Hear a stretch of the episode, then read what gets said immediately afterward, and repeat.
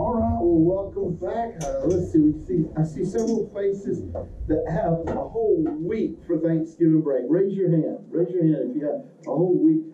So the rest of us are, are a bit envious of you, but thankful that you get that whole week. So, uh, so we've been looking for to just kind of catch y'all up. We've been looking at some things about about growing in Christ, spiritual maturity. And uh, as we've looked through these things, we've seen that what we really have to do is die to ourselves. And so uh, today's lesson is on discipleship. We, we grow in our understanding, our knowledge of Jesus Christ. We grow in that. We, we begin to mature in that. We realize who we are as God's children. We realize who we were as as basically very, very, very messed up, made in the image of God, but messed up people. We commit our lives to Christ, and then we continue to sin. We continue to make mistakes, and we continue to actually flagrantly sin. Both. And so, uh, so we need some guidance. We need some focus. We need to focus on ourselves. Jesus says, "Die to yourself." And uh, and so the last couple of weeks we've been talking about some of the things that mean. Today we're talking about discipleship itself. And uh, and, and and it's great that it's great that David Young has these uh, these really cool lessons on discipleship. Our church is focused on discipleship, but I think there are a number of things that we omit sometimes when we talk about discipleship, discipleship, discipleship, and I'd like for us to just kind of get into some of those uh, because uh, it's real easy. It is actually very easy to make disciples. That's not what we're going to be talking about today. Okay? So it's who we're making disciples of.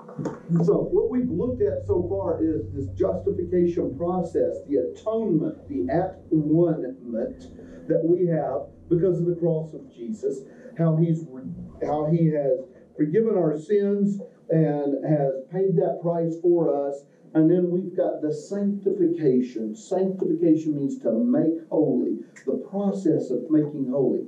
Oh, I forgot to we don't have that thing going, do we? It, it's going, but the, um, Mike, the mic's No, not working. no mic. Okay. Talk loud. Sign language. so, talk loud. Talk Yeah, loud. I, none of the sign language I know is appropriate here. So, um, uh, so anyway, uh, sanctification. Sanctification is the, the process of making holy. God is about this process of making you holy, and He does so little by little.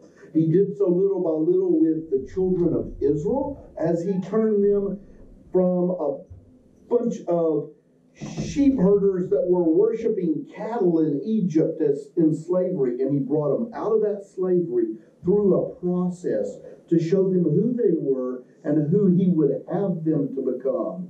The leadership, and uh, and I and I don't, you know, I, I don't mean to be uh, ethnically prejudiced here, but God promised them if they would do that, that we that he would bless them. And if you look at like if you look at Jews all over the world, you see the top Nobel Prize winners are Jewish. You see doctors and lawyers and uh, wealthy people, people of influence all over the world. Are, are there are a lot of them that are Jewish. Okay, God promised that if they would give up their idolatry and let them shape them into his people, that he would bless them. And he has done so. And he wants to do that kind of thing for us. He wants us to be the fullness of Jesus Christ. And he wants that for the Jews as well. Uh, something that, that they're still yet missing. So uh, we want this freedom from our uh, our slavery to sin. We want it. We we desire it. Desiring it's not enough and we have to die to ourselves. And we've dealt with that in the last two weeks. And we're going to continue that even into discipleship today. So, uh, today and next week, we'll be looking at the resurrection. That is, a new body, a new heaven, a new earth. Okay? Where we're liberated from the effects of sin. So, those things are waiting for us. And so, uh, I know a bunch of you will be going through finals within the next week or two, so our, our lesson next week, even for those of you that have the whole week off, I wanna encourage you to come next Sunday morning, because we'll talk about the rest that is promised for the disciples of Jesus Christ. The rest that we receive, uh, because it is exhausting living in this world. And Jesus needed rest, we need rest. And so, uh, there, God has something really cool in store for us.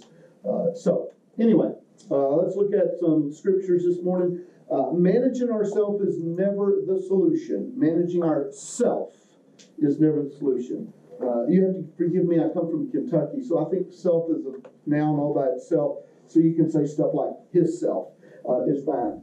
Uh, I've never figured out why herself is okay, but his self is not. So uh, English people, you can correct me on that later. But um, uh, it has something to do with nominative case or something. I, don't know.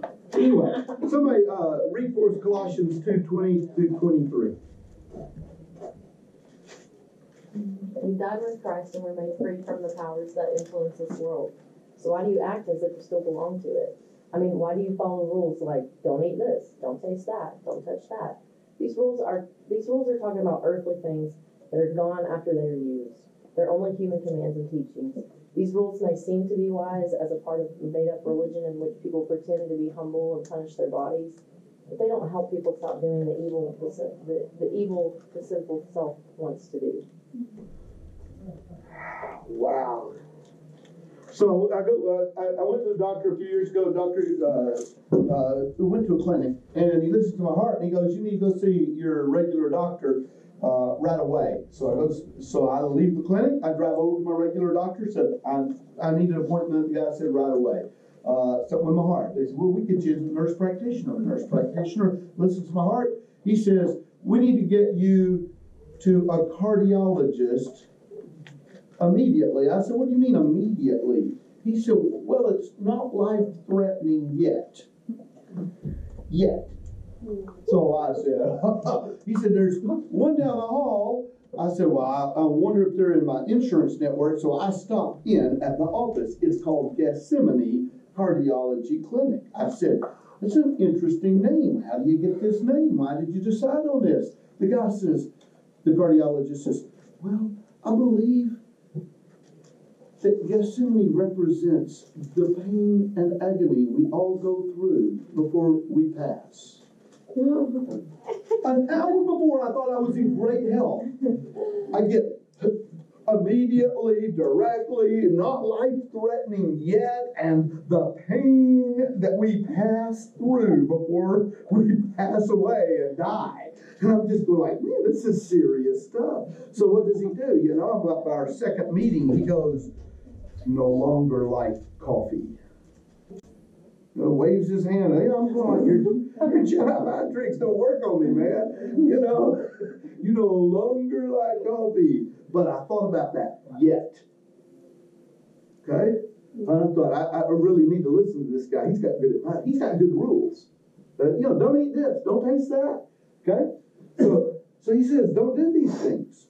So I said, okay, I can give up coffee. You know. So what do I do? I drink strong black tea. You know, a lot of dark chocolate. Okay? Did I give up caffeine? No. Okay. So, you know, the rules are there. The rules are there, and, and he's given me these rules. So, you know, I did I give up coffee? Yeah, I gave up coffee. And I, you know, I come back, uh, you know, in six months, and he goes, Did you cut back on your coffee? I said, No, you told me to cut it out. He goes, Oh, well, people don't usually do what I tell them to. Uh, so, uh, But what's that, Cheryl? but I drink caffeine.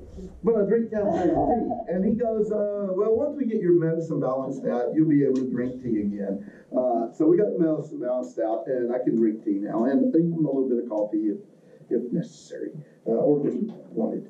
Uh, so anyway, these are human commands. Do you hear that? Human commands and teachings. The rules may seem wise as, ooh, I like this translation. I think this is the simple English Bible or uh, easy to read version. Okay, may seem wise as part of a made-up religion in which people pretend to be humble and punish their bodies. Okay? I remember a young couple that I, I taught when I was in school, and, uh, they, they came to me one time and they said, exactly how far we can, can we go before it's sinful sexually? And my statement was, you're asking the wrong question. You're asking, you're asking, you know, where do we draw the line? How much can we get by with? And those are rules, he says right here, they're destined to perish. They're not gonna be effective. Those, now, do we need rules? As little children, we need some rules. We need to know what's bad for us and what's good for us. But the rules are not going to act, this is just managing, is what it's doing, it's managing our selfish desires. And I don't, you know, I don't wanna take away, uh, scripture doesn't take away from the fact that we need these things, but they have very, very limited effectiveness in actually changing self. And that's where it comes down to that crucifixion. So, uh, they don't help people stop doing the, the sinful self wants to do, and that comes only through the death, the crucifixion of self. Okay? Somebody read, uh, so, uh, so I've said here, I call it the fellowship of the cross.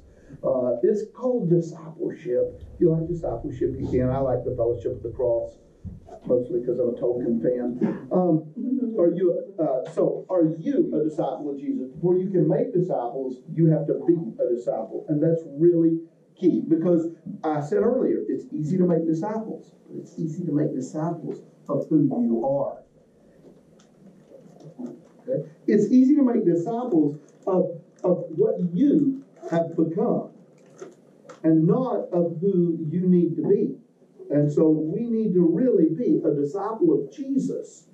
Rather than, you know, I, I grew up, my, my dad would tell people he wasn't a Christian, he was, and he named a particular religious group. Okay? He, he was a churchgoer. Okay? Uh, and he did, you know, and he, and he, and he called my mom a Campbellite. Okay, a follower of Alexander Campbell. Uh, okay, so so what's he doing? He's distinguishing between religion and this real dying to self. He doesn't want to be a disciple of Campbell. I don't either. I don't want to be a disciple of Campbell. Augustine, St. Augustine was great. Uh, I don't want to be a disciple of St. Augustine. I want to be a disciple of Jesus. So let's hear what Jesus says. Luke 9. Somebody read it for us. Then Jesus said, Whoever wants to be my disciple must deny themselves and take up their cross daily and follow me. For whoever wants to save their life will lose it, but whoever loses their life for me will save it. What good is it for someone to gain the whole world and yet lose or forfeit their very self? So, does this last sentence really fit here? Uh, he just told me I have to, I have to lose.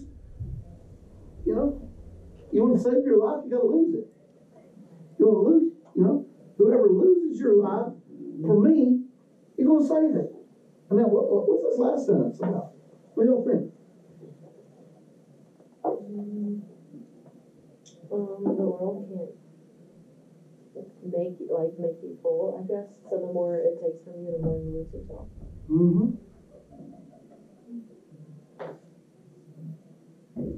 My wife loves sports. What I'm gonna, I, I, I'm gonna call you out here. What does it mean to forfeit? What does it mean to forfeit? Yeah, Don't have enough players to play and give up. You can't play because you're within the rules. uh huh. What'd you say over here? Give up. To give up. You give up because you didn't show up. Okay? You give up because you decided they're too powerful. What's he say? He says, forfeit yourself. Or give it up. Give it up. I mean, in chess, we toppled the king. I don't know much about other sports. Yeah, I just called it chess. Okay, I'm a geek.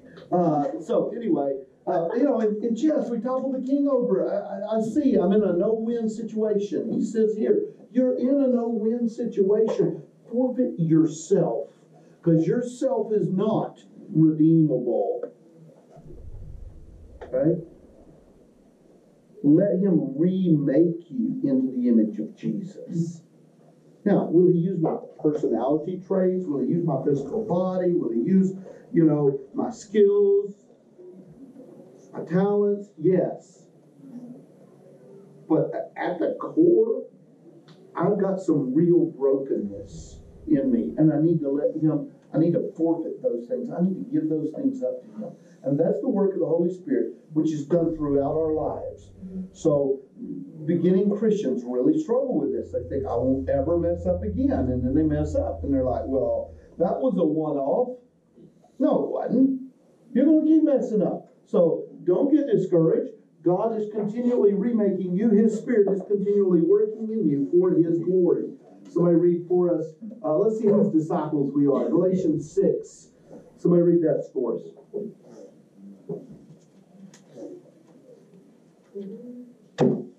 Okay, so Paul says, I am writing in all capital letters. I'm writing with big letters. The men trying to force you to be circumcised, he's talking about to become Jewish. Uh, you're Gentiles trying to become Jews. Okay. Trying to force you to be circumcised are only doing it so that their people will accept them. They fear persecution if they follow only the cross of Christ. They are circumcised, but they don't obey the law. They want you to be circumcised so they can boast about what they did to you. I never boast about things like that. The cross of our Lord Jesus is my only reason for boasting. Through Jesus' death on the cross, the world is dead to me, and I am dead to the world.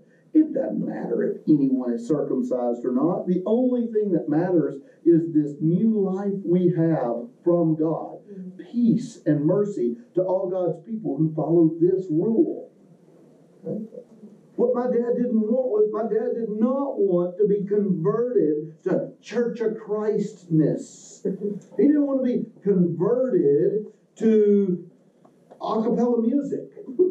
Okay? He didn't want to be converted to uh, not being able to go swimming with somebody of the opposite gender or uh, whatever the rules that the churches that my mom took us to believed. Those were really good rules. He didn't want to be converted to those rules. Okay? And when I was 22, my dad said, I'm not good enough and I'll never be good enough. And Jesus is going to have to act from the inside out. And he was converted, but he wasn't converted to church Christism. He was converted to Christ. He was converted to Jesus. And for that we can rejoice. Okay? Look at. You know I mean? I, I just think about how many times we're so excited because our church is doing well, or we're disappointed because our church is doing badly. There is no your church. There's Christ's church. There's Jesus's church. And if his church is doing good, we should rejoice with him. That's where our boasting is. It's not that my church did this, or my youth group did that, or we went on this mission trip. It's not that we did this or we did that. It's that God accomplished these things through us. That's where the boasting is in God, not in us. Okay? Jesus endured the cross, but he did have a joyful re- reward. I don't want us to, to I don't want this to be gloom and doom. We need to hear what we're giving up, but we also need to hear there's a reward. So somebody Hebrews 12, 1. So um, with endurance, let's also run the race that is laid out in front of us. Since we have such a great cloud of witnesses surrounding us, let's throw off any extra baggage, get rid of the sin that trips us up, and fix our eyes on Jesus, faith's pioneer and perfecter. He endured the cross, ignoring its shame, for the sake of the joy that was laid out in front of him, and sat down at the right side of God's throne. Think about the one who endured such opposition from sinners so that you won't be discouraged and you won't give up. Hmm. I'll I'll pick out some phrases here that uh, that are things that you can put into action. things you can put into action here. Uh, witness? Witness. Endure. Endure. Run, run the race. Run the race. Throw off extra baggage. Oh my word, throw off extra baggage. I, I had a friend training to be a ra- army ranger and he used to carry this huge rock in his backpack. You know? He's running along with this huge rock in his backpack, you know? And so he's trying to make himself stronger, but he was just carrying around a big rock. That's what we're doing sometimes. What else we got? Fix our eyes on Jesus. Fix our eyes on Jesus. Keep looking at the mark. You watch a basketball player, they don't hit the goal by looking over here and shooting the basketball. They're looking at the goal. You look at, you look at football players. Try driving sometime. No, don't. No, don't try driving without looking at your goal. You know, you're gonna drive where you look. This is why I don't like riding with my dad, because he, he, he thinks that house is pretty cool. He's just like, oh, oh, there's over there. You know? He's all over the stinking place. Okay? We look where we fix our eyes, that's where we go. He says, fix your eyes on Jesus. Anything else here? What about, um, ignoring its shame, would, would that, is that kinda like, don't care if others think you're a weird Christian? Yeah, yeah. The cross was a shameful thing. That was a criminal thing. That was the death for a criminal. Okay? A traitor to the crown. I mean, I, I'll be honest with you. I say things, I say things at school that the Supreme Court has decided is against the Constitution. I disagree with the Supreme Court, but that won't keep me out of jail. I say things, you know, I have students that are in a hard situation, I'll pray with them. Okay, am I supposed to do that as a teacher? No. No, good, you know, so if I get, if I get sent to jail for that, I get sent to jail for that. That's, you know, that's, he says, it, it sounds like foolishness, it sounds like stupidity. What you do for the cross, what you do to give up yourself to say, I don't care about me anymore. I care about these other people and I want to live like Jesus every day of my life. That's foolishness to the world. The world doesn't understand that. And, and that's, to them, that's shameful.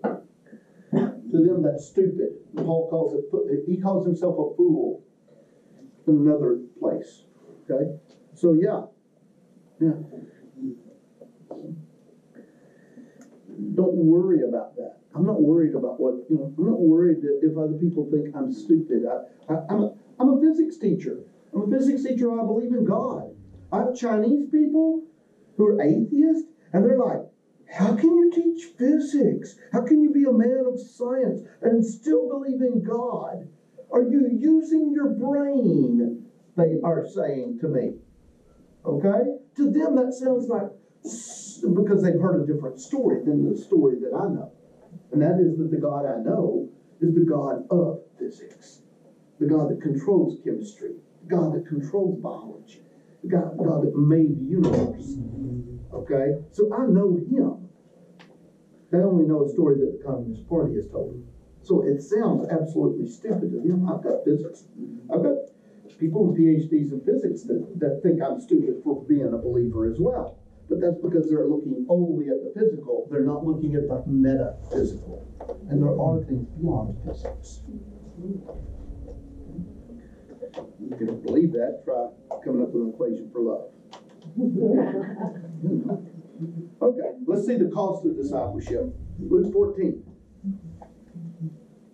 If anyone comes to me and does not hate father and mother, wife and children, brothers and sisters, yes, even their own life, such a person cannot be my disciple. And whoever does not carry their cross and follow me cannot be my disciple.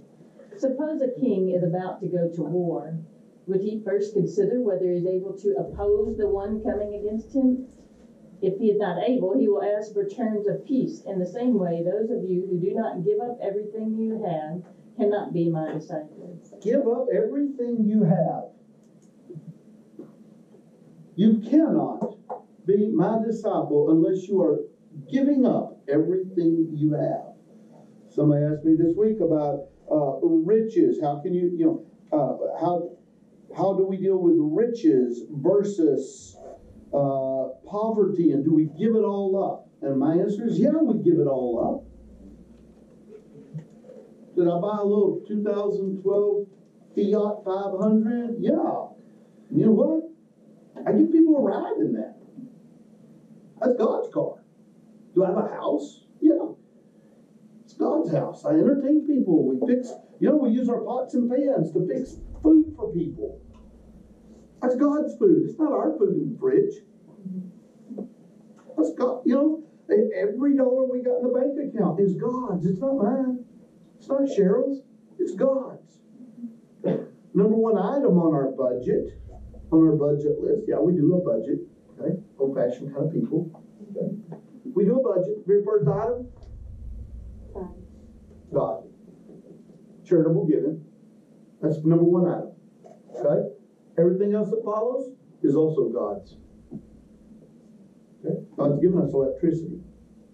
Okay? When we were little, our daughter prayed, uh, our daughter prayed at the table one time. We had some strawberry, we grew some strawberries in the yard, and uh, she said, God, give poor people strawberries too. And I love that. And I shared that with David Young, and he goes, God did give the poor people strawberries, and you ate them. Yeah, he gave strawberries to poor people, and he gave strawberries to us too. Okay, we ate them, so they were good. Okay, give up everything. Okay, give up everything. Don't hold anything back. The stuff we hold back is really that's what we looked at last week with consecration. Is really not worth anything. Okay, let's continue to look at uh, some more Jesus says about the rewards. Uh, I'm sorry, look at the rewards here. Okay, I don't see any rewards. Do you? No, but but I've said this is the cost of discipleship. Let's look at the rewards. Okay, we need to count the cost. I was part of a church that actually, when they baptized somebody, uh, when I was in the army, uh, we went to a church off off base, and uh, they weren't off base; they were off of the military base. Um, but the church, when they would baptize somebody, they would say, "You realize you may have to give up your life because you're a Christian. You realize this may cost you your life. Somebody may put a gun to your head and say, if you're a Christian, I'm gonna pull the trigger." Okay. They would, they would tell the person that before they baptized them. Okay, you better believe those those people that said, Yes, I still want to be baptized, I still want to be a follower of Jesus, they had thought about the cost. A lot of us don't think about the cost. Okay? We've grown up in a in a, in a, a church youth group and our friends become Christians and everything seems to be just flowing smoothly for us. We make this little gentle transition into Christendom. Okay? You are at war with Satan, and there are costs, and you need to count those. Okay, let's hear about the rewards some. Somebody read this for us. Jesus replied, The hour has come for the Son of Man to be glorified. I tell you, unless a kernel of wheat falls to the ground and dies, it remains only a single seed. But if it dies, it produces many seeds. Anyone who loves their life will lose it, while anyone who hates their life in this world will keep it for eternal life. Whoever serves me must follow me, and where I am, my servant also will be. My Father will honor the one who serves me.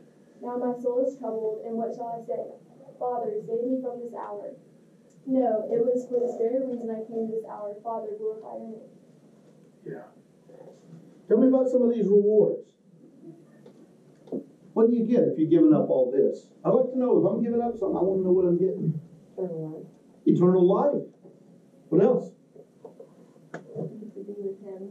You get to be with Him. What else? You'll be honored by God. Honored by God. Wow. Remember the part where, where, where Jesus says, uh, you know, you come in, if you think you're important, you sit at the head of the table, and then somebody says, excuse me, you need to move down. You're not at the head of the table. Okay, wouldn't it be better if you sat at the foot of the table and then the host comes in and says, wait a minute, you're my good buddy. Move over here by me. That's what he's saying right here. You get to be with Jesus. God is going to honor you.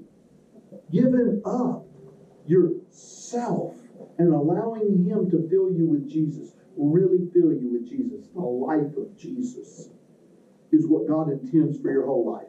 He intends that for my marriage, okay, or our marriage.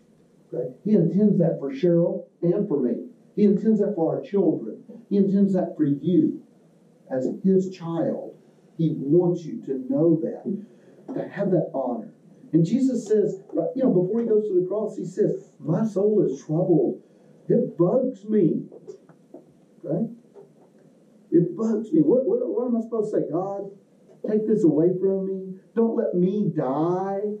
No, he's already, he's already said, unless you die like a kernel of wheat, unless the seed goes into the ground, it's not any count. It's never going to grow. It's got to grow, and when it grows, it grows into something totally Another different. reward is that it produces other seed. Produces other seeds. Good. Good. Okay. Uh, it also produces glory to God. I came for this hour, Father, glorify your name. I like that. Okay? Discipleship is not about having a Bible study, even a, you know, I mean, we've got these little bookmarks, they're cool. They're cool. I, I'm not criticizing the bookmarks, they're helpful. We, uh, in our family, we've used the bookmarks for several years. In discipleship groups, we've used the bookmarks for several years. Uh, Discovery Bible Study is a cool tool, but don't mistake that for discipleship. Discipleship is not about having a Discovery Bible Study. Discipleship is not about getting a bunch of friends together and just having fun, getting a bunch of friends together and talking about spiritual things, mm-hmm. going on fall retreat. That's not discipleship. Discipleship is a fellowship of the cross. We learn to crucify self daily. And we learn to live for Him. If we're not learning that, we're making disciples of something else. Ourselves, some image that our parents put in us, our church likeness instead of Jesus likeness. Okay? Look at the woes that Jesus gives.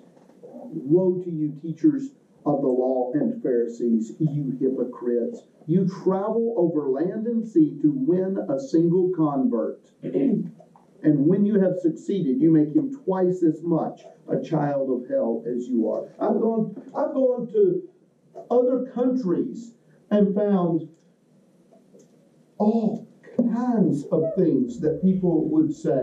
Oh, you can't be a Christian if you do this. Oh, those people over there aren't Christians because they do that.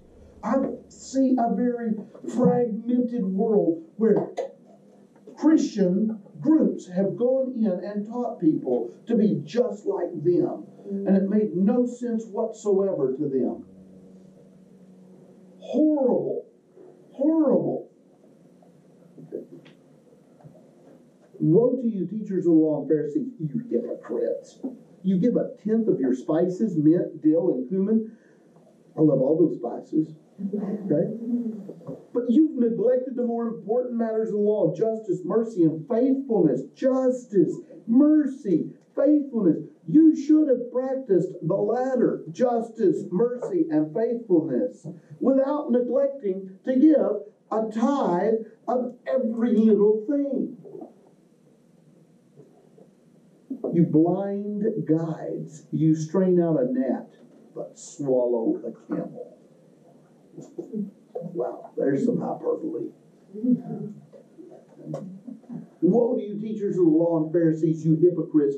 You clean the outside of the cup. Oh, we used to have a renter. We had a rental house for a little while. We had this renter. She dressed up. She was a business major.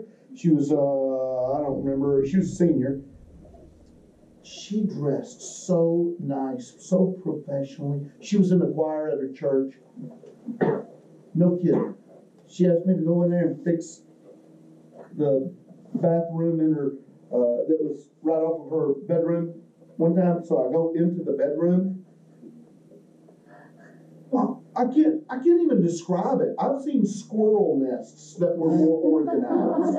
Okay? There's like forty-four ounce Sonic drinks with mold growing out the top of them. Okay? There's food in the bed. All of her wardrobe, nothing's hanging up in the closet. Nothing. Everything is wadded up on the bed. She scooted over a little bit to where she's got a little narrow place to sleep, right? I go into the bathroom and the entire counter is covered with makeup powder stuff. I don't even know how to describe it, okay? I, I do know how to describe it. Pig sty. Pig sty, okay? This is somebody, this is somebody who learned to clean the in, the outside of the cup, but not the inside of the cup. Okay? She didn't care about what was going on in her room. She just cared about what the rest of the world saw. The rest of the world saw this person who was all nice and neat and made up. Okay? That's not who she really was. Okay? Okay. But inside you are full of greed and self-indulgence. Blind Pharisees. First clean the inside of the cup and the dish, and then outside will also be cleaned. Woe to you, teachers of the law and Pharisees, you hypocrites! You're you're like whitewashed tombs. Wow, just painting over the outside where there's dead, decaying stuff on the inside. Okay? They look beautiful on the outside, but inside they're full of bones and dead and everything unclean. In the same way, the outside, you on the outside appear uh, to people as righteous, but on the inside, you're full of hypocrisy and wickedness. Wow. Pornography. The thoughts that go on in our heads, our greed. Okay. The fact that we're willing to hoard up strawberries instead of give them to the poor, share them with the poor. The fact that we're willing to do just about anything to please ourselves but we act like we're being generous to spend a little extra time helping somebody and we expect somebody to pat us on the back. Okay? My- we just had a 60th anniversary for my dad. What was it, what was it that David David said that that Dad said about uh, everybody else? He didn't want to do, he didn't want to do a fiftieth anniversary because, uh, because he didn't want everybody to be thinking about him or something like that, you know? Okay, my dad didn't care about that. He, he wasn't worried about what everybody else, he, he was worried about what everybody else would think. That's what he said. No, he didn't. He didn't care what everybody else thought. I know my dad, okay? But sometimes we are, sometimes we're worried about what everybody else is thinking. We're unclean on the inside, but we want to appear all nice and neat and clean. So we show up to church every Sunday, Sunday night, Wednesday night, the way I grew up. Okay? We showed up all the stinking time. And yet, we had problems. You can all say boomers. Okay? I know you're thinking it. You know, yeah, yeah, boomers have got problems. So do y'all. The question is not whether we have problems or not, is how much we're going to allow God to change us into His image. Are we going to hold back and try to, you know, not consecrate everything? Are we going to be like King Saul, who saved out the things he deemed as best mm-hmm. instead of giving them over to God? Or are we going to truly give it all to Him? Okay. Somebody, First Corinthians here. When you sow, you do not plant the body that will be, but just a seed, perhaps of wheat or something else. For God gives it a body as He has determined. To each kind of seed, He gives its own body. You see, God, God planted in you a seed that He wants to grow. He's given, you've got a personality. You didn't decide that personality. You've got a physical body. For the most part, you didn't decide your physical body.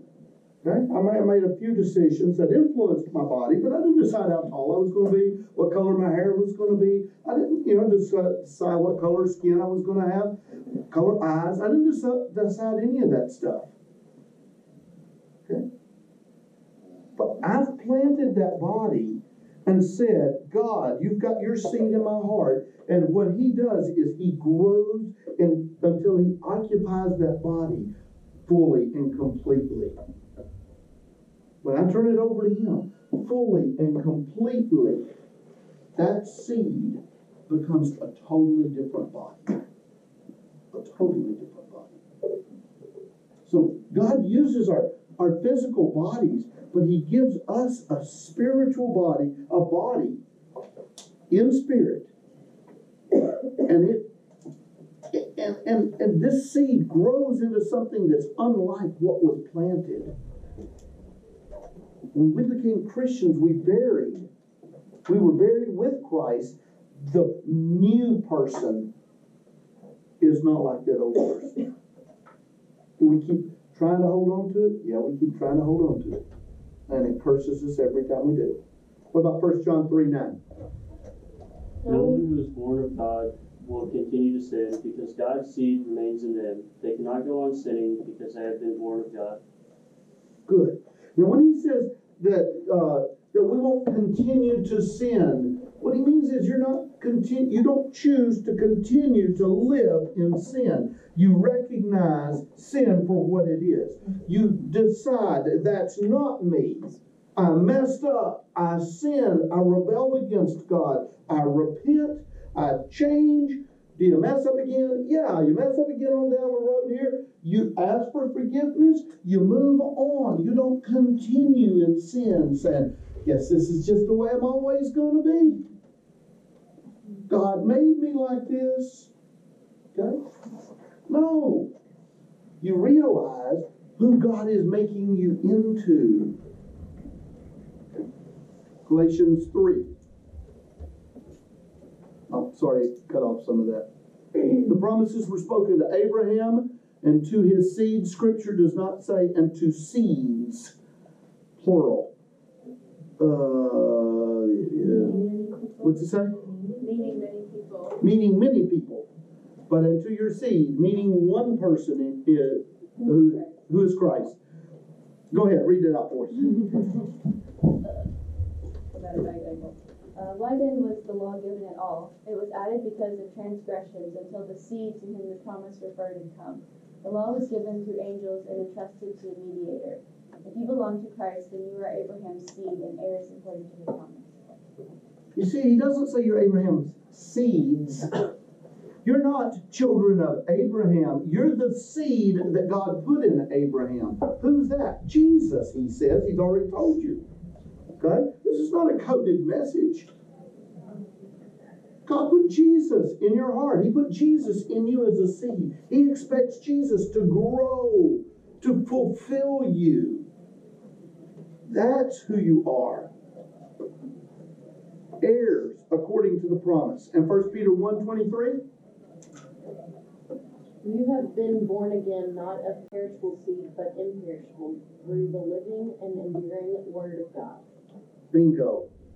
I love this First Corinthians passage. Even now, we still don't have enough to eat or drink. Paul's telling us his situation, and we don't have enough clothes. We often get beatings. We have no homes. He's talking about him and the other apostles. We work hard with our own hands to feed ourselves. When people insult us, we ask God to bless them. When people treat us badly, we accept it.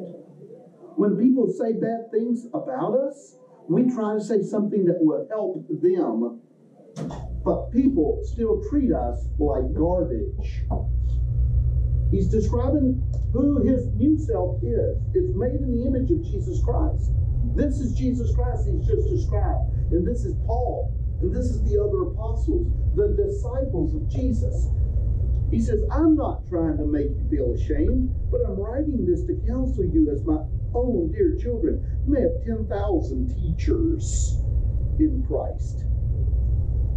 But through the good news, I became your father in Christ. So I beg you to be like me,